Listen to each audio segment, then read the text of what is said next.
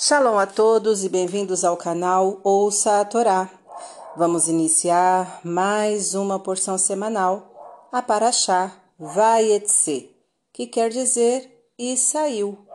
Está no livro Bereshit, capítulo 28, versículo 10 ao 22. Vamos abrahar?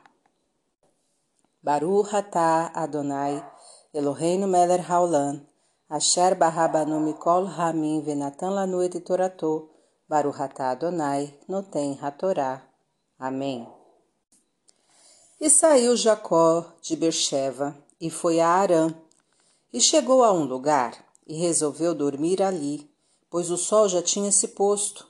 Pegou algumas pedras, colocou-as à sua cabeceira e se deitou. E sonhou com uma escada que estava apoiada na terra e seu topo chegava aos céus, e anjos de Deus subiam e desciam por ela. E Deus estava sobre ela e dizia: Eu sou o Eterno, Deus de Abraão, teu pai, e Deus de Isaque. A terra onde estás deitado, darei a ti e à tua semente, e tua semente será como o pó da terra. E te fortalecerás para o oeste, leste, norte e sul. Por ti serão abençoadas todas as famílias da terra, e por teus descendentes.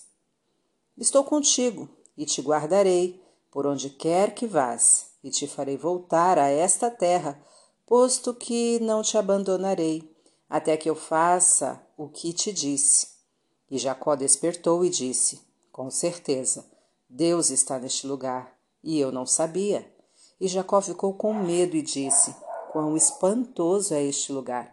Nada mais é que a casa de Deus, e esta a porta dos céus. Jacó madrugou, pegou a pedra que pôs sobre sua cabeça e a transformou em monumento, derramando azeite sobre ela, e chamou aquele lugar de Betel, a casa de Deus, tendo sido Luz o seu nome anterior.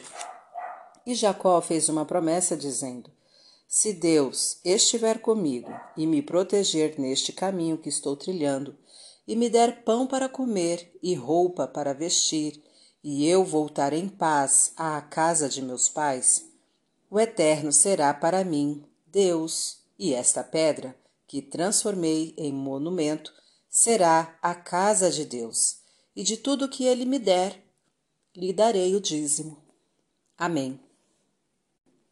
Baruch atah Adonai, Eloheinu melech haolam, asher natan lanu torato toratemet, v'chayeu lanatah betocheinu, Baruch atah Adonai, noten hatorá. Amém. Vamos aos comentários desta aliá? As pedras eram usadas para oferendas de sacrifício, isto é, oferecer algo a Deus, colocar a cabeça sobre pedra, significa oferecer o intelecto a Deus. Devemos sempre colocar os nossos pensamentos a serviço dele. A escada é o caminho que une os céus e a terra, isto é, o espiritual com o material. Galgar seus degraus significa evoluir, elevando-se do material em direção ao espiritual. Os anjos representam um elo de ligação entre Deus e o homem. Ao subirem pela escada, levam as orações dos homens e, ao descerem por ela, trazem as bênçãos divinas. Sobem antes de descer, significando que nossas orações devem ser sinceras para merecerem as respostas de Deus. Deus se dirigiu a Jacó dizendo que era Deus de Abraão, teu pai, quando se sabe que o pai de Jacó era Isaque. Abraão era o pai espiritual de todos, pois, por mérito dele, os demais foram abençoados por Deus. Nem sempre o nosso pai espiritual é o pai que nos gerou. A terra sustenta os homens. Os descendentes de Jacó, os judeus, como o pó da terra, se espalharão por todo o mundo, fornecendo subsídios espirituais para sustentá-lo. O fato de os judeus se espalharem pelo mundo é uma necessidade para o cumprimento de sua missão sobre a terra, abençoando aqueles que os escolherem bem. Acolher bem é uma atitude sábia que pode, em contrapartida, resultar em bênçãos. Ao final de sua missão, os judeus re retornarão à sua terra, Israel, através de intervenções divinas. Mesmo que as coisas pareçam impossíveis, Deus poderá torná-las viáveis. Devemos confiar nele sempre. Jacó teve a comprovação de que Deus está em todos os lugares, mesmo nos mais inóspitos e lúgubres. Podemos contar com Deus em qualquer lugar que estivermos. Existem lugares em que a presença divina é maior. Por exemplo, o local onde foi construído o Templo de Salomão em Jerusalém. É através destes locais que as orações se elevam aos céus. Por isso, é costume dos judeus orarem olhando em direção a Jerusalém.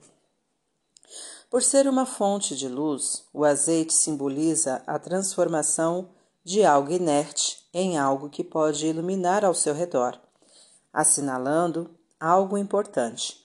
Jacó, ao derramar azeite na pedra, transformou-a em algo que assinalaria a presença divina naquele local algo que possuía santidade.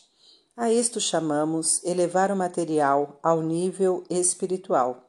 Sempre que pudermos, devemos utilizar o material para algo espiritual, dando um sentido mais elevado às coisas. Jacó não precisava dizer que o pão era para comer e a roupa para se vestir, visto ser esta a finalidade de cada coisa. Ocorre que tem gente que quer pão para guardar e roupa para se exibir, desvirtuando a finalidade original destes elementos. Jacó se prontificou a utilizar os bens que Deus lhe daria de acordo com a vontade divina, isto é, em conformidade com a finalidade de cada um. Deus nos dá recursos para serem utilizados adequadamente de modo a haver uma justa distribuição de renda e bens no mundo. O dízimo é uma maneira de se conseguir isso, destinando-se uma quantia normalmente 10% do valor dos rendimentos aos pobres e às obras sociais, conforme a vontade divina expressa claramente. Para refletir, tudo o que você tem provém de Deus, de nada valem seus esforços sem as suas bênçãos. É justo, portanto, que você retribua a ele agradecendo-lhe por tudo e utilizando os recursos para o bem, fazendo jus à confiança que ele deposita em você. Utilize os bens materiais sempre que possível para finalidades espirituais. Assim, estará elevando-os e tornando o mundo mais evoluído. Doe aos pobres, mesmo que você tenha poucos recursos. Para exercitar. Cite três aplicações que eleve o dinheiro espiritualmente. Compartilha nas suas respostas nos comentários abaixo. Fim dos comentários. Tá gostando do conteúdo do canal? Então curta, comenta, compartilha. Se ainda não é inscrito, se inscreve, ativa o sininho e fica por dentro das novidades. Shalom a todos!